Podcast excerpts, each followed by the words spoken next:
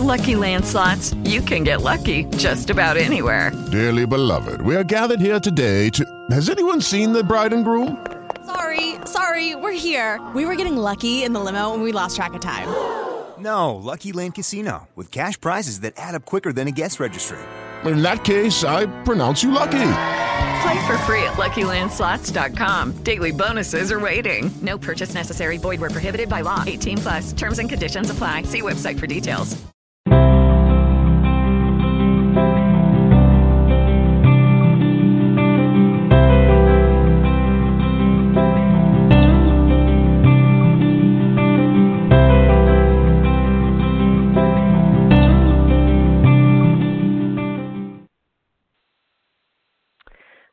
Happy autumn, everyone.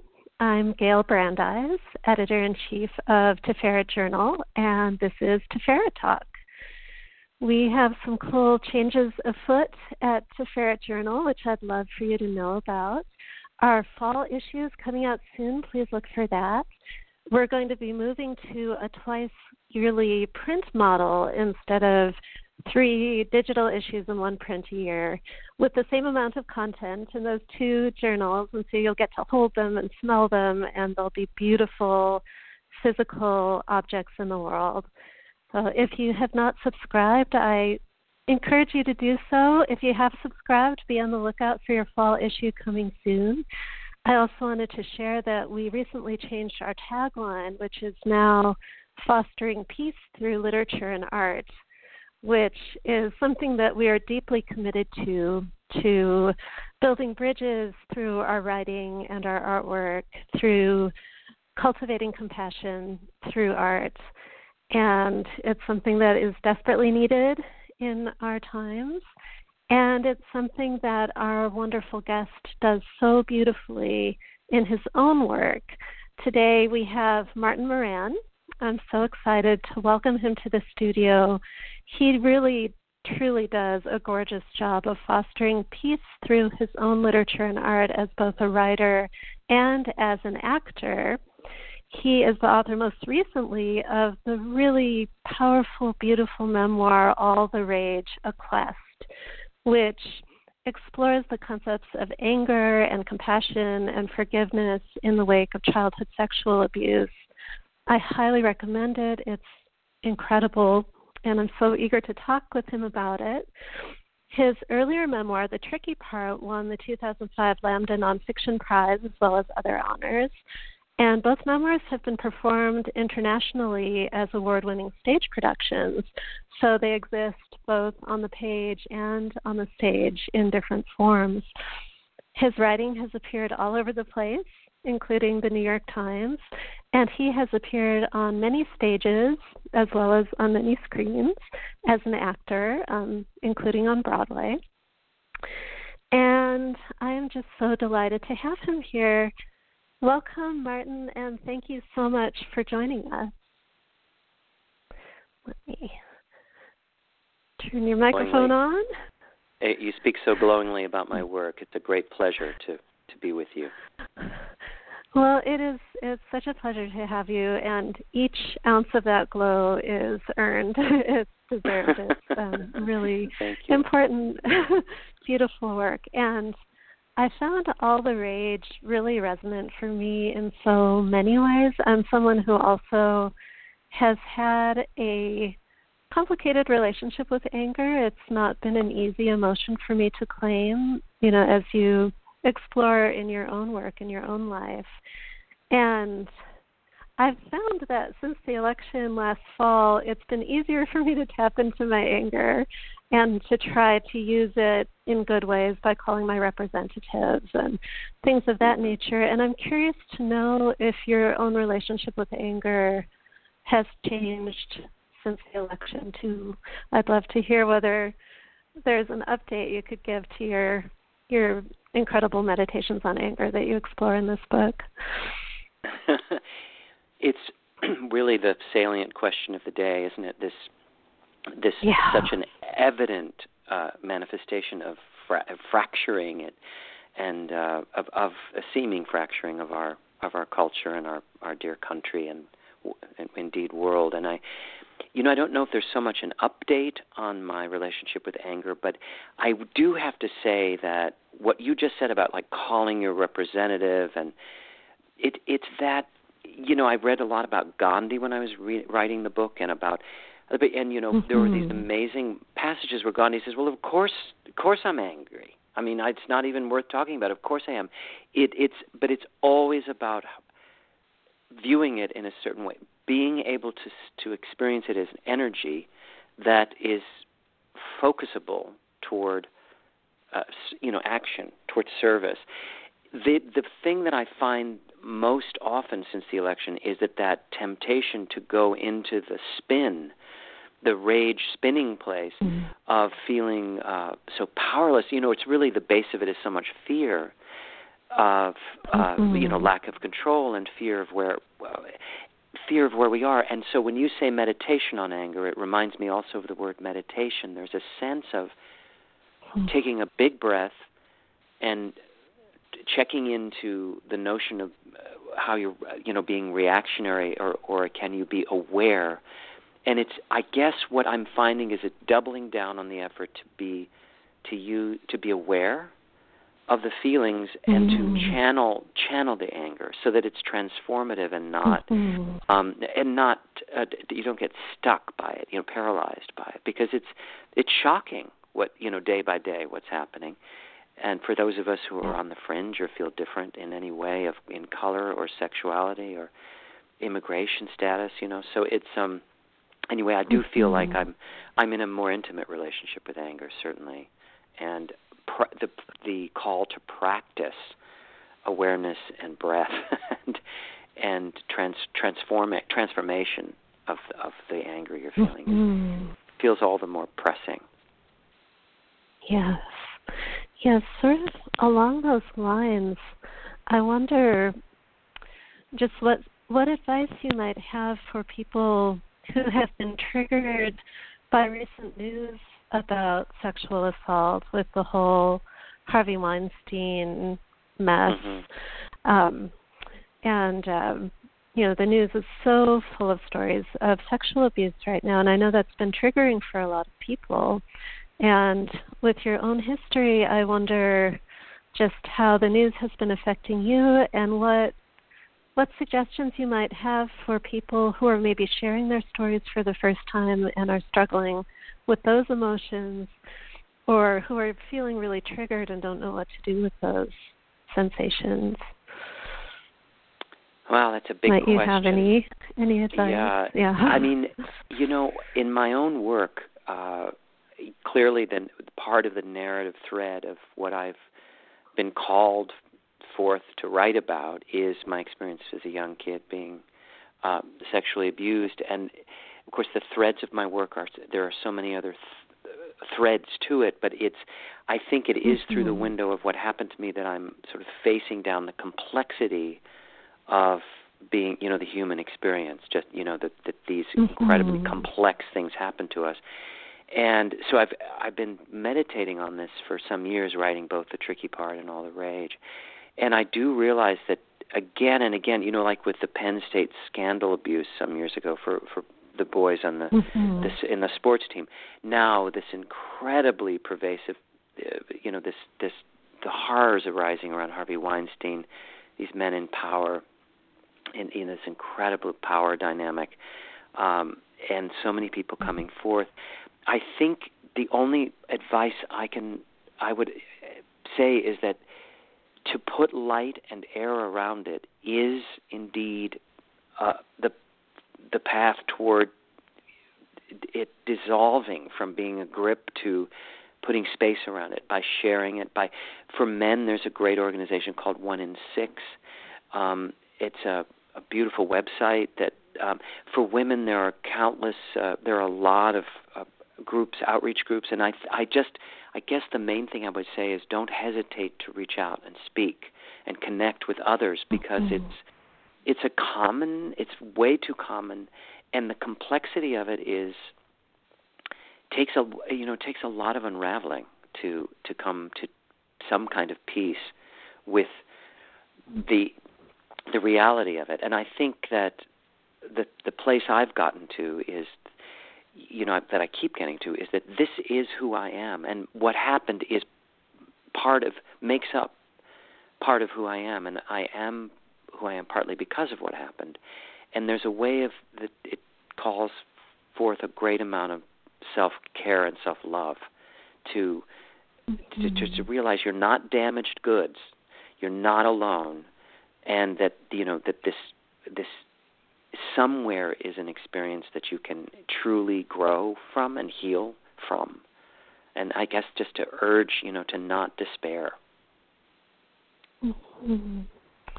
That Thank you. Sense. That, that's oh, it makes perfect sense. And I think that your work alone is going to empower so many people to share their own stories and make peace and just seeing the deep work that you've done with your own story I I, I know will be and is so incredibly inspiring. And I'm curious to know um, sort of the difference in experience sharing this work on the stage and on the page and what the gifts of each form have been for you because mm. I, I'm sure once once you take uh, a piece to an audience, you have that connection. But then when you're writing, you can you can really dig deeper. And I, well, I don't want to put thoughts into your own head, but I, I would love to hear, um, yes, just just what the gifts of each have been, and also what the experience was like translating the stage production into a book because you mentioned in your acknowledgments that it took several years to craft the book and we're so lucky to have the same editor at Beacon Press, the wonderful yeah. Amy Cam- Caldwell. Amy, and Amy Caldwell. I yes, and I would really love to to hear what that process was like and Yes, yeah, for sure. How, well, how each one differs. Yeah, Amy was actually a wonderful part of it because, uh, I, you know, I'll I'll say this: I'm I'm an actor and have been for some decades. Done a lot of Broadway shows and a lot of off Broadway, you know, plays and TV and film and so on. And there's a way in which the physical reality of storytelling, I mean, being in a room with people around the campfire, say, or in the black box theater, there's a moment to moment engagement of uh, you're telling a story, like, you know, in front of people, and you're really bonded in phys- each other's physical presence. And as a th- crafter of theater, and crafting, you know, say a 70 or 80 minute piece, there's a great deal of sort of the telling omission. You know, there's a great deal of structuring mm-hmm. things with incredible concision, and there are also sort of there's a need. It's incumbent upon you, I think, when you're doing a theatrical piece, that there is an event of sorts, that it's structured in a, in a way that there's a something happens in the room during the course of those 70 minutes. There's an epiphany. There's a there's a group uh, event, and so I find that the the, the experience of telling is extremely physical. It's in in the body. You know, you know you have your mm-hmm. your your fellow souls engaged, and there's a way in which there's a, a rising action. You know, a point of no return, a climax. A, you know, there's a structure there that, of of over the 70 minutes. When I would shift the la- and this the language is much more sort of off the cuff and spontaneous, the jokes and that sort of thing. And there's a I sort of Mm-hmm. my my theatrical style is such that it's really being fresh minted and made up on the spot. Always, it's not. It's very scripted, but it sounds very off the cuff. But the experience of sitting in a chair, Mhm. you know, alone with a book, is a very intimate, you know, where you can set it down and pick it up. So it has a very different rhythm, and the sentences have a different rhythm too, I think, and and there just is a lot more room for a lot more territory and detail and I found that each form fed the other. The theatrical Mm. experience helped me feel the pull and the engine of the story, whereas the time Mm. taking the time to craft sentences for the book enhanced the language of the theater piece, and the theater piece sort of enhanced the the engine of the book. But they're they're very different creatures Mhm. that both cover similar, you know, the same territory. And I did the book. I did the same with both my memoirs, The Tricky Part and All the Rage. They were both off-Broadway plays as well as full memoirs. and uh, so it's a real, you know, it's a very definitely. There's a lot of craft difference, uh, but they really mm-hmm. feed one another. It's it's a it's kind of fun uh, to hear the music of how each is different. And and Amy was helpful. Amy Caldwell was a, was one. She'd say, "Marty, that works on the stage, but I don't think this is going to work." As a especially when it comes to humor. Hmm. humor has to be written quite differently.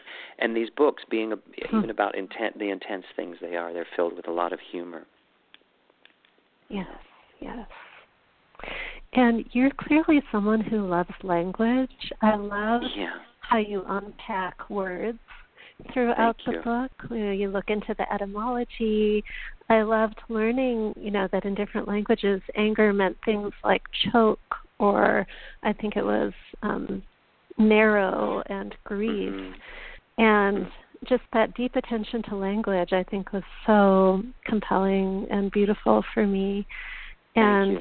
I, I wonder what some of your favorite and least favorite words are. I, I love words so much myself. And are there any words that you're especially fascinated with these days?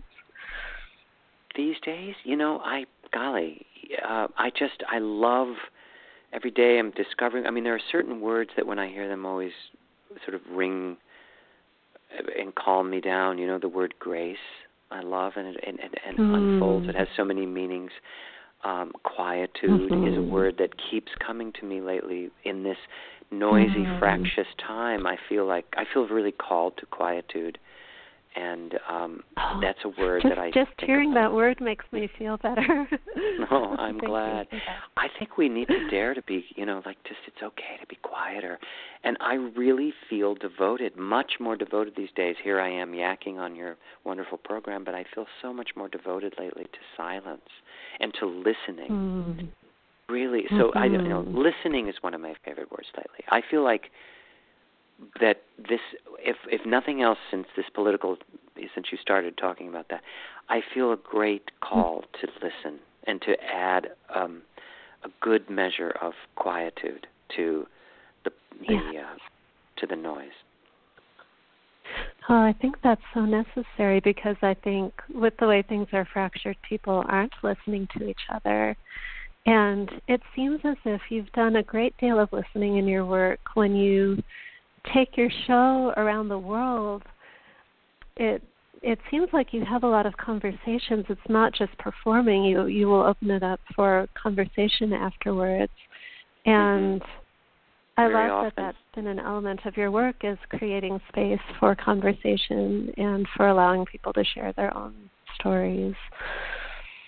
Yeah, that well when you know when you write memoir, write from that personal, uh, you know that that imperative you feel to excavate the Mhm. self, and and as as I gather you do and have as a writer as well, Gayle, that you're writing about, uh, you know, from the well of the river of your own experience, that that call to write so personally to the point that it's you know you're uncovering hopefully those universal human inquiries at the center of your work that it what happens when you share it or write it you know it unlocks a lot of energy in other people it seems in a wonderful way Mhm. of shortening the distance between ourselves and so people often want and need to speak and speak to the questions that are brought up in the in the, the personal work and so I, Yeah. I find that I do do a lot of, you know, listening and talking with others who say, you know, that reminds me of the time this happened when I was 13. My sister suddenly died, or this is what happened in my family. Mhm. What was it? I'd had such trouble forgiving my father, or you know, whatever. These many, many discussions we have.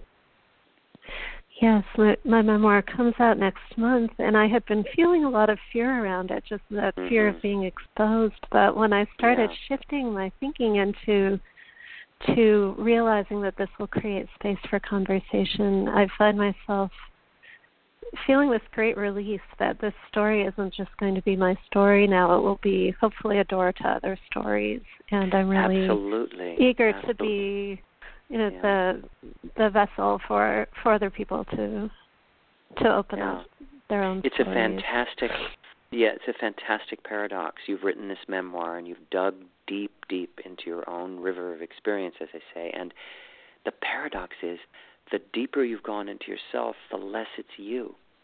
It's like it's you yeah. and not you. It's it's the self of no mm-hmm. self because you you crack through to the place where you realize, oh, you know, ego is always going to be have moments of fear and moments of clutching, but the beautiful thing is you've got this you begin to have this great practice of exactly what you've done is create a, a shakti, a space of of an inquiry, mm. a human inquiry that is that rings chords in other people who are you know feeling the same thing, suffering in the same way, searching in the same way, and it's it can still I still I still have moments of incredible shame. I can't believe I've written about the fact that I was you know had sex when I was a kid with this mm-hmm. older man, or I let it happen. All the shame and all the fear of talking about it, but realizing again and again that it was it, it's you're being called to examine a human question. Not it's not about you. Mm. It's so if I felt like I was really writing about Marty, I would then I really want to curl up and you know I mean I'm not in a grandiose way.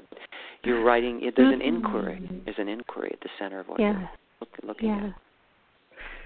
And your inquiry within this book takes you to so many powerful places. And one thread of the book that was so moving, they're all so moving, but one one thread that I would love to discuss a little bit right now is your experience with Siba.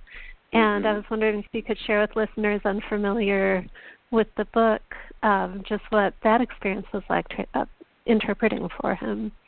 Yes, what's what uh, Gayle is referring to for you listeners who haven't read the book, of course, that is that a big thread in my book, of many threads, is working with uh, refugees uh, who are seeking asylum in the United States, and I particularly I tripped upon this situation where I served as an interpreter, and I still do at times from uh, mostly mostly young people who are survivors of torture, coming from primarily, in my case, from Chad, Cameroon. Uh, uh, Congo, who are French speaking. Uh, French, they were, of course, French colonies at some one point, so the French is the national language in many of the places, and so that tends to be the language we work in. And I uh, help with Siba in the book. I became very close with him, helping him uh, build his case for asylum in his interviews with doctors and uh, with psychiatrists and so on.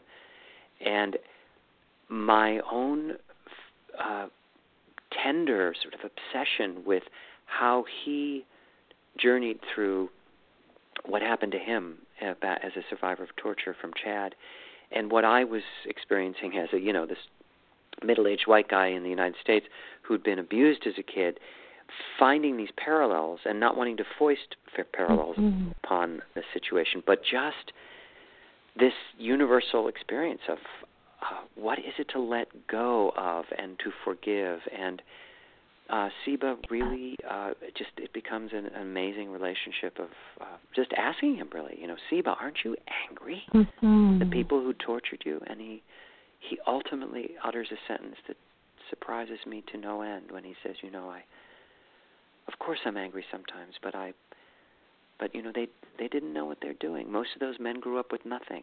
They're analphabet. He uses the word analphabet, which is a, you speak of language. It's a word that exists in English that I never heard, but really just an alphabet without alphabet, ignorant. He just said, you know, they don't know what they're doing. It was almost like Christ on the cross saying, you know, they don't know what they're doing. Yeah. And there was a part of him that says, look, they they had nothing, they grew up with nothing, and they are they joined the army, and they were just doing their job in a sense. And I was in the other ethnic group, and I've got to, you know, I'm not going to hang on to that. I, I need to, I need to move forward. And just his simple, I, I don't know, he's an amazing guy. And uh, so that's the one of the many relationships in the book. But Siba becomes a primary one in a sort of view into into forgiveness and and the moving through mm-hmm. trauma that I gather from a, an African refugee. Yeah, so powerful.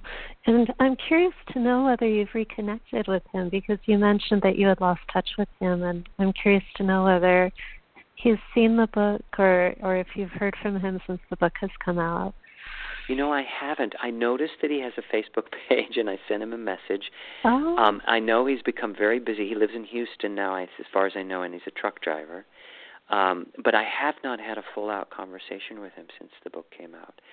There's a way in which um, I think he's really. I asked the people that I worked with at the International Institute, where I, through whom I met Ciba, and they said it often happens in many ways. I was such a deep part of his first moments, his first, the struggling days in New York, and there's a way in which he's moved in these years way beyond that. And I I, I don't know really if it's, uh, but for whatever reason he hasn't reached out back toward you know uh, mm-hmm. and I've lost.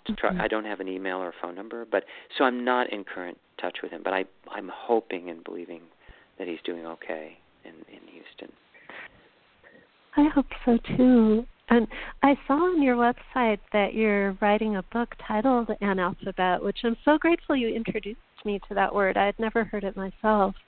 And it's a fascinating word, and I'm curious to know what you're doing with that now. Well, it's a bit. It's a continued exploration of.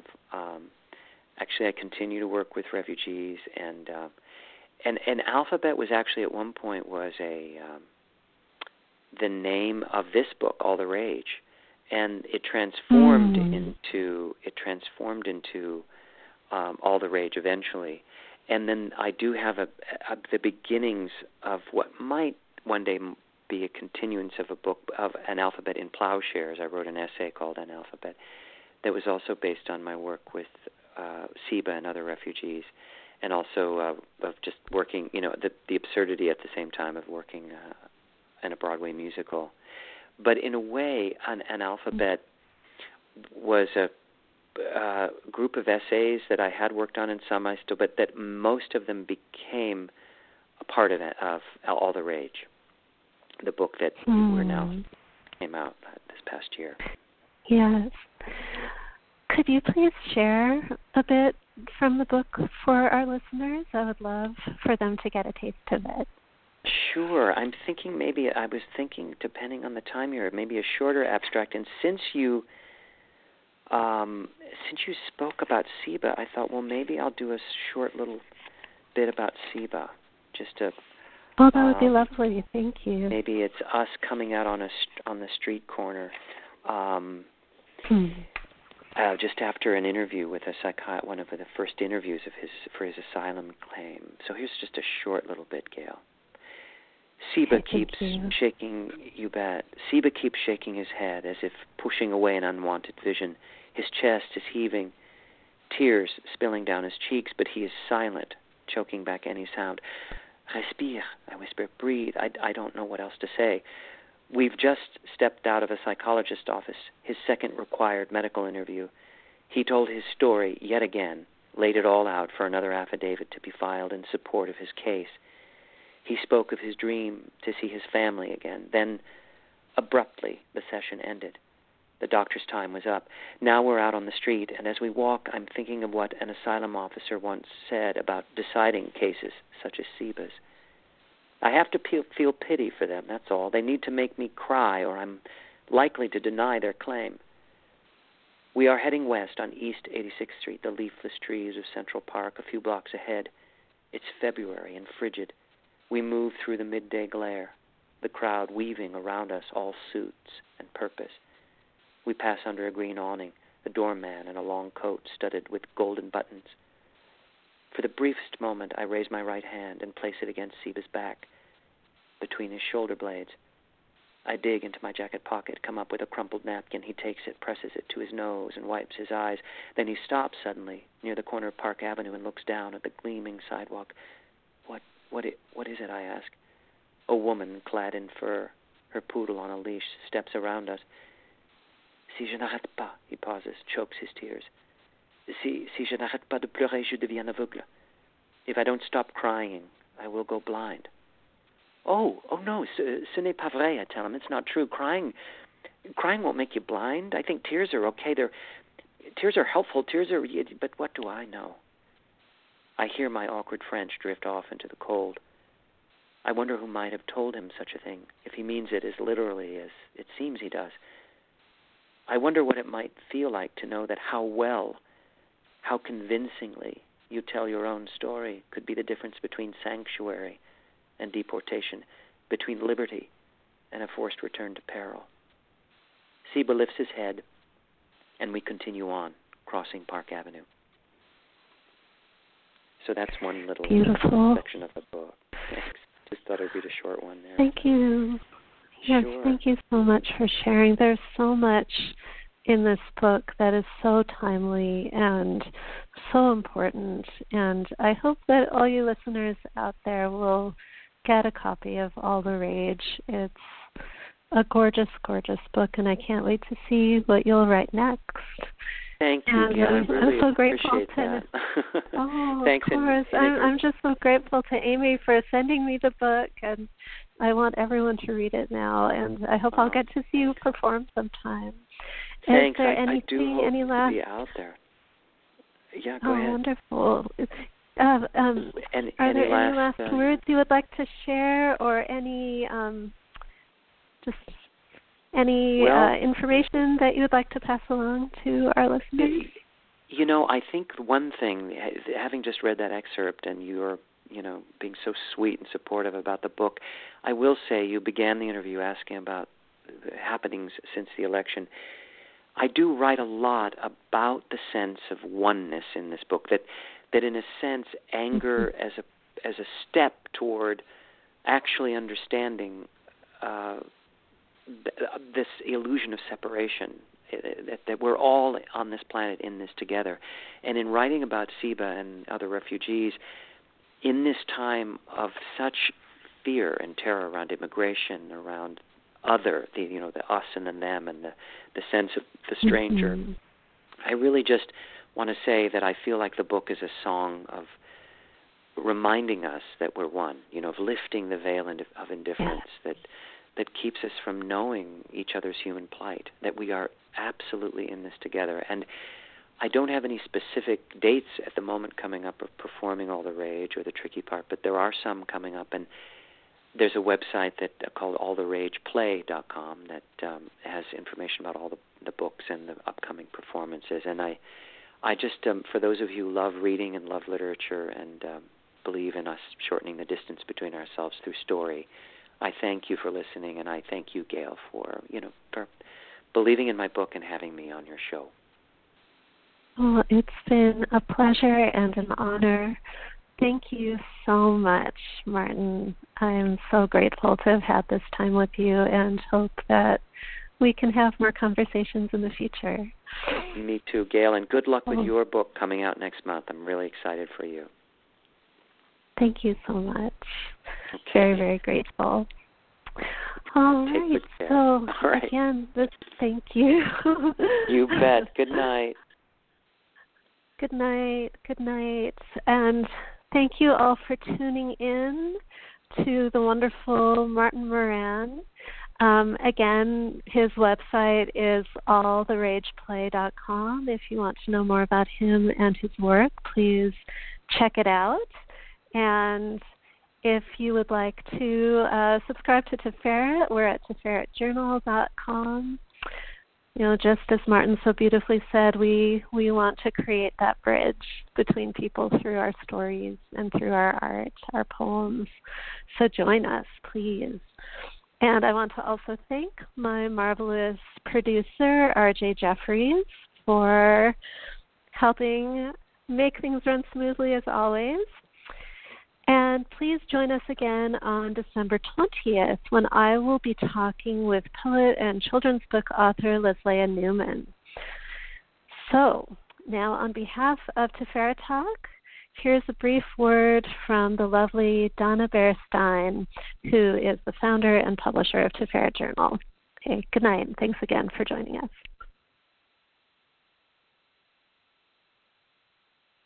Hi, this is Donna Baier Stein, founder and publisher of Tiferet Journal.